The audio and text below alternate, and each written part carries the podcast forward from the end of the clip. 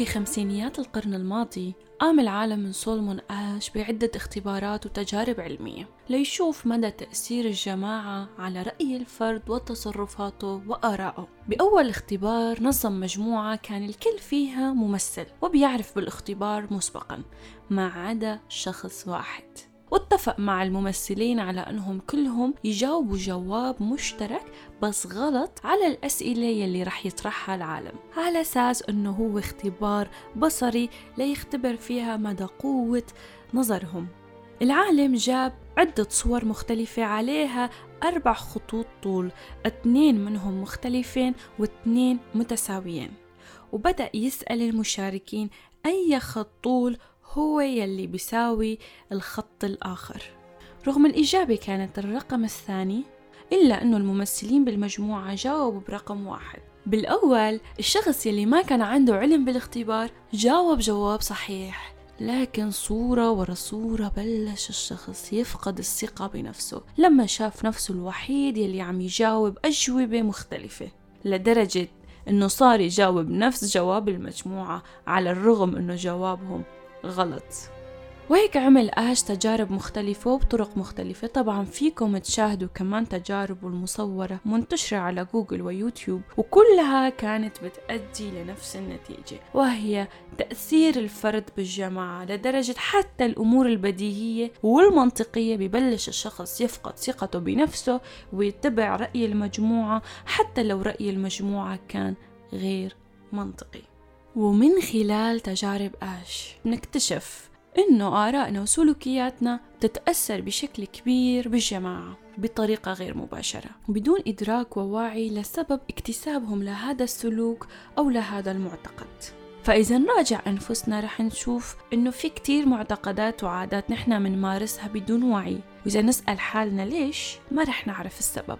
إذا عرفنا السبب فبيكون غالبا نحن حافظين الجواب بدون أي معرفة أو وجود لسبب منطقي وتفسير لهذا التصرف أو لهذا المعتقد. وممكن كتير الشخص يضحي بنفسه بحياته أو بأشخاص قريبين منه بسبب معتقد أو عادة ما هو أصلا ما بيعرف ليش عم يدافع عنها. وما عنده أي تفسير منطقي فقط إنما هو متأثر بالجماعة. فيا ترى شو كمية الأفكار والمعتقدات والعادات الخاطئة يلي نحن اكتسبناها بدون وعي؟ ولو راجعنا نفسنا فهل يا ترى رح نرجع نكتسب هاي العادات بوعي وبإرادة تامة؟ ولا رح نشوفها غير منطقية ونتخلى عنها؟ لهيك اليوم محور البودكاست رح يكون عن تكوين الذات وكيف نبني هويتنا الشخصية بدون مؤثرات خارجية وبمحض إرادتنا ووعينا. كيف نبني مبادئنا ومعتقداتنا وسلوكياتنا؟ لكن لحتى نبدأ بهي الخطوة لازم بالأول نرجع نتخلى عن كل شي نحن اكتسبناه ونبلش من البداية من أول وجديد نكتشف أنفسنا نراجع الآراء نراجع المعتقدات نراجع العادات يلي نحن تراكمت فينا بداخلنا بدون وعي. ونشوف شو هن العادات والآراء والمعتقدات الجديدة يلي رح نكتسبها بوعي وإرادة هالمرة وشو يلي رح نتخلى عنها. لكن هذا المشوار حتما ما سهل وحتما هو صعب. وهي الحالة شرح عنها الدكتور علي الوردي في كتابه مهزلة العقل البشري وشرح الفرق بين المجتمعات الراكدة والمجتمعات المتطورة. وذكر في كتابه أن المجتمعات الراكدة صحيح في بينها اتفاق وقوة الجماعة لكنها مجتمعات غير متطورة لأنه الاتفاق بخلي الإنسان راكد وما بيسعى للتغيير وما بيسعى للتطور. أما الوضع في المجتمعات المتطورة فهن دائما بيسعوا للتغيير وطبعا التغيير هو أمر مرهق وبيجلب القلق لناسها لأنه التطور يبدأ بالشك وعدم الراحة لهيك الإنسان بيسعى للتغيير. فبالتالي هو قال البلاهة العامة تجلب السعادة والطمأنينة. أما التطور فيجلب القلق واللا راحة. فيلي بده يسعى للتغيير وللتطور لازم يكون مستعد إنه يعيش في اللا راحة. لأنه تكوين الذات وبناء نمط حياة خاصة فينا ومختلفة عن حياة وعادات الجماعة ما بالأمر السهل وخاصة ضمن مجتمعنا الشرقي بالتحديد لأنه مجتمعنا الشرقي هو مجتمع اجتماعي وما فرداني. لهيك سلطة الجماعة هي أقوى على الفرد ضمن هي المجتمعات الاجتماعية. بعكس المجتمعات الفردانية لما بيكون فيها الفرد هو يلي بتحكم في حياته وهو صاحب القرار ما بيخضع لأي سلطة اجتماعية. فبالتالي الخروج من القوالب يلي انحطينا فيها من وقت الولادة والتغيير ما انهى بهي السهولة وخاصة البيئة والمحيط غير داعم للتغيير لأنه غالبا للأسف الخروج من دائرة الجماعة أو من القطيع هو أمر غير محبذ للجماعة. وممكن يعرض حياة الشخص للخطر أو للنبذ من قبل المجتمع أو أنه ينحكم ويتهم باتهامات غير لطيفة وغير عادلة. فبالتالي هون الشخص بصير بخاف إنه يطلع من برات منطقة الأمان والراحة يلي هو فيه ضمن الجماعة. وما بيتجرأ على التفكير من خارج الإطار يلي انحط فيه من وقت الولادة وتبرمج عليها من صغره.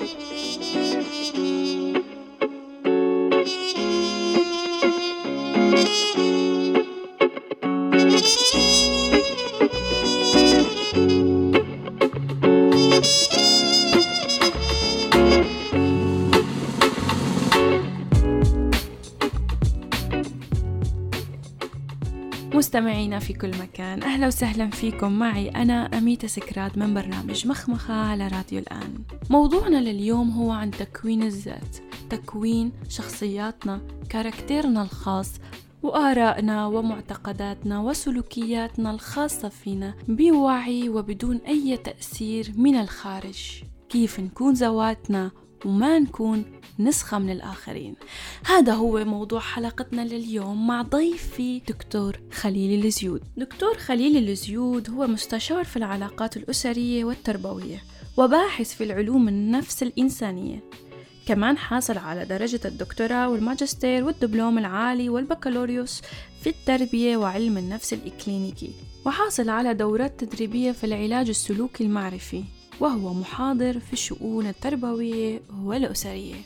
دكتور خليل شرفتني وأهلا وسهلا فيك. أهلا فيك يا الله يسعدك وأنا كثير سعيد أني أكون برفقتك اليوم. شكرا كتير وتشرفت فيك. دكتور خليل بداية شفنا من خلال تجارب آش اللي أثبتت مدى تأثير الجماعة على الفرد. فإذا نجي نسلط الضوء على مجتمعنا الشرقي رح نلاقي تأثير الجماعة أقوى بكثير وخاصة نحن مجتمعات آه، اجتماعية وفيها الترابط الاجتماعي قوي والسلطة الاجتماعية كمان بتلعب كتير دور كبير في حياة الفرد.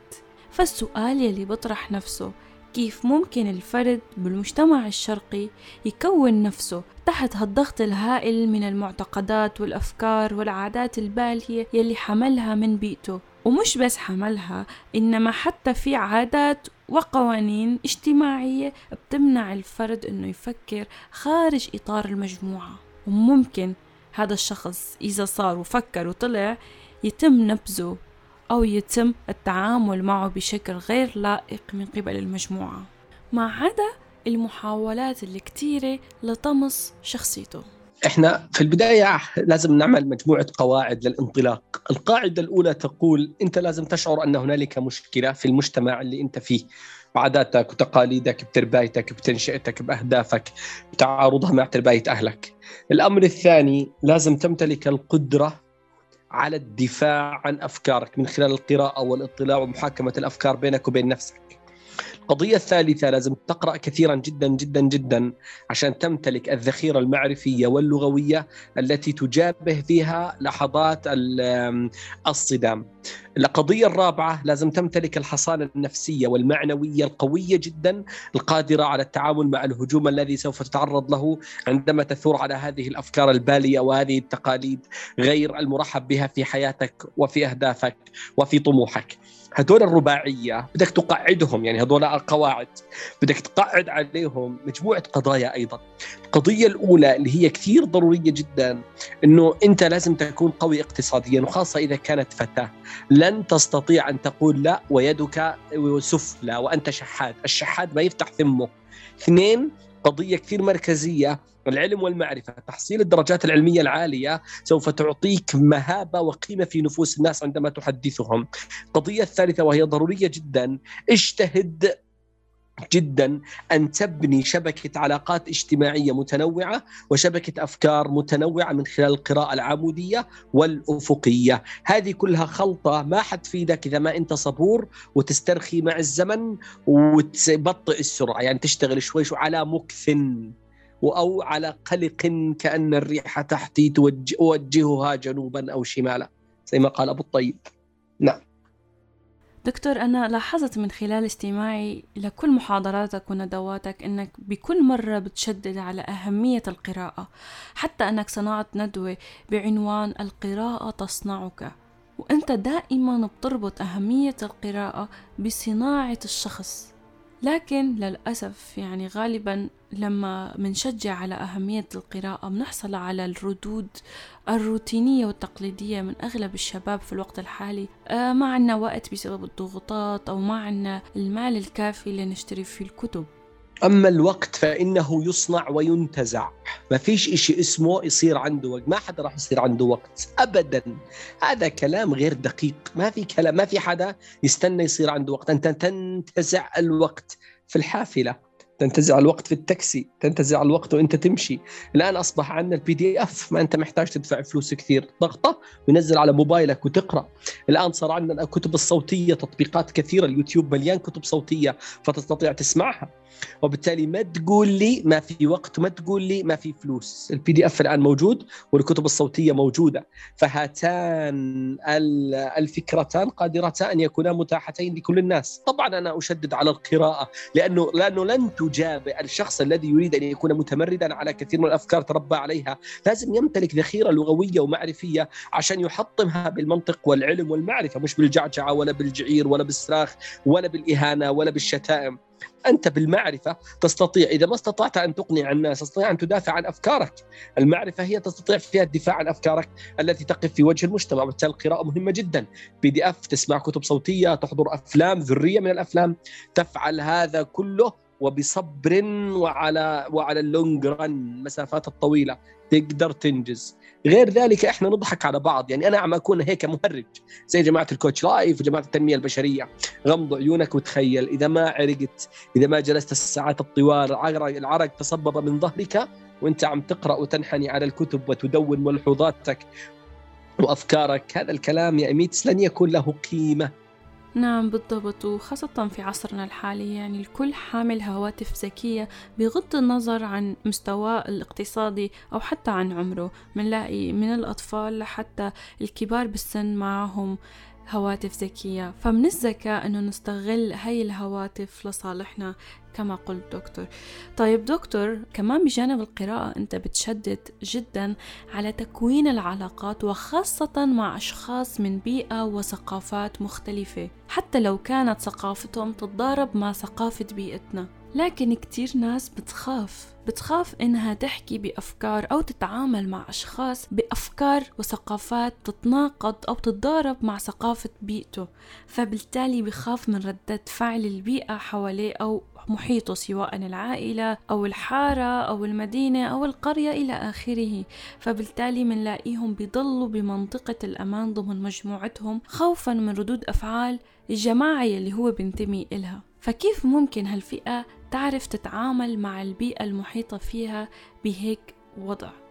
ما يطلعوا. خلص سكر على حاله في الدار ويستنى الموت. آه آه, آه لأنه بدك تدفع ضريبة. يعني يعني يجب أن تدفع الضريبة، إيش الفكرة؟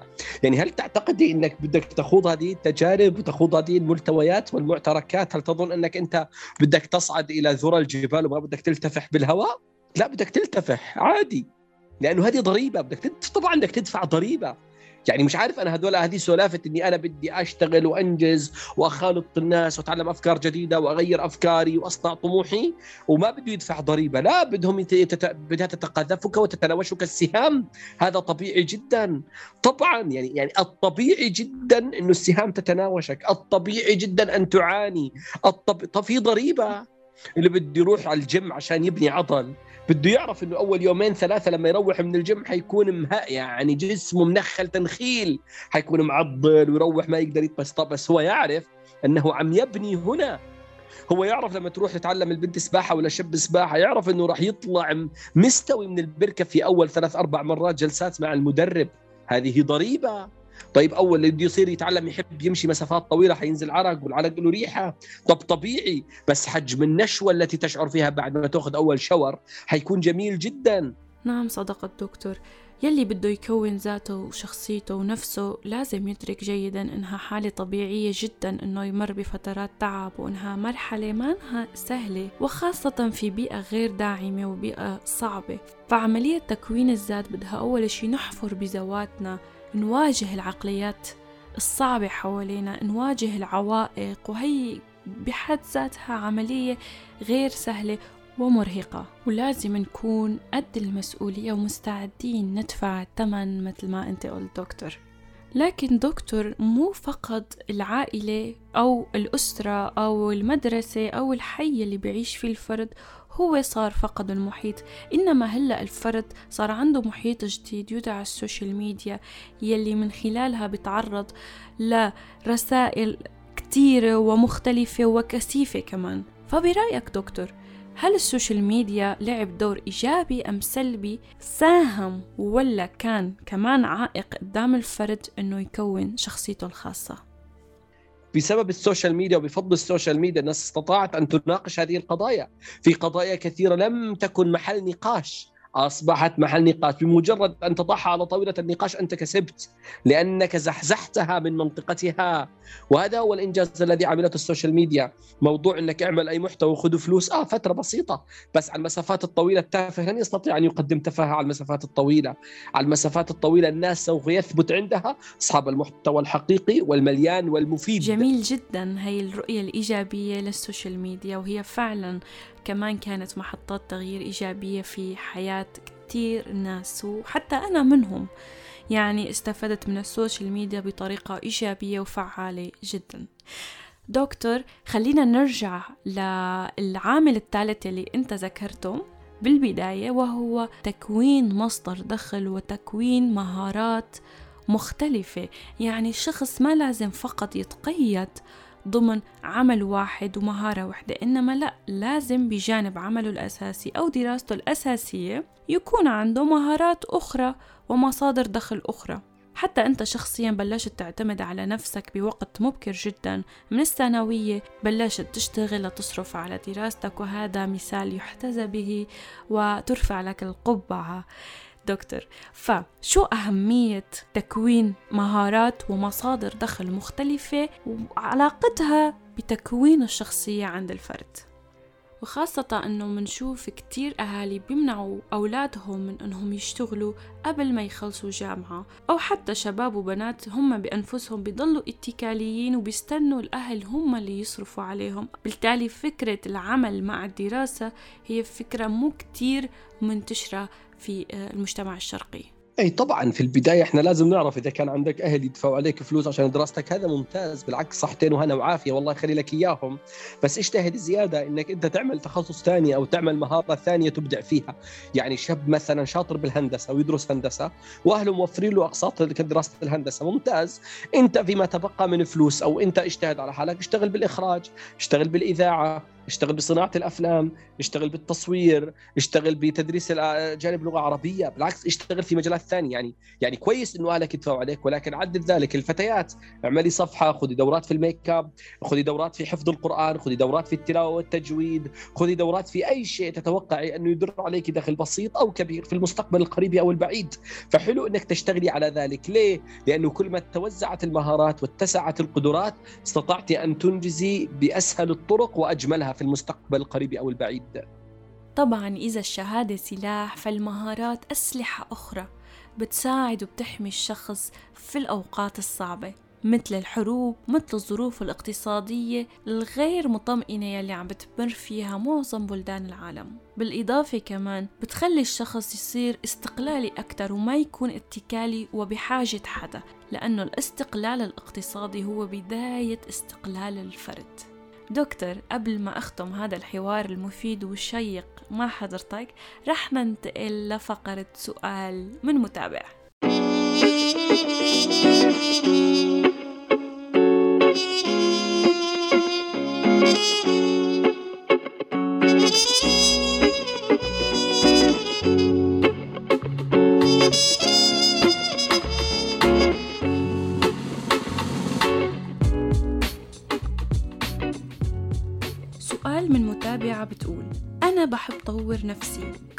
الزواج المبكر. بس أهلي بيمنعوني من كل شيء. ممنوع السفر ممنوع الخروج مع الأصدقاء ممنوع الذهاب للكورسات. فعم يحرموني حتى من الدراسة. فكيف بدي أطور حالي وأنا ما عندي منفذ بحياتي وأمل غير عبر الزواج؟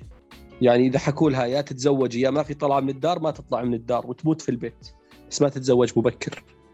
يعني يعني على علات عدم خروجها من البيت وعدم دراستها يعني إيش ما صار بقائها في البيت أفضل مليون مرة من زواج مبكر يعني في أك أك مليون شغلة تقدر تعمليها لو ضليتي في البيت. تقرأي لغات تتعلمي تثقفي.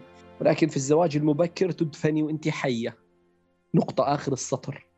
ابدا الزواج المبكر من فوائده قليلة جدا وتكون في حالات استثنائية في المجتمعات. يعني شيء يجمع عليه أهل العلم والتخصص إنه آه هذه حالات فردية حالات فردية.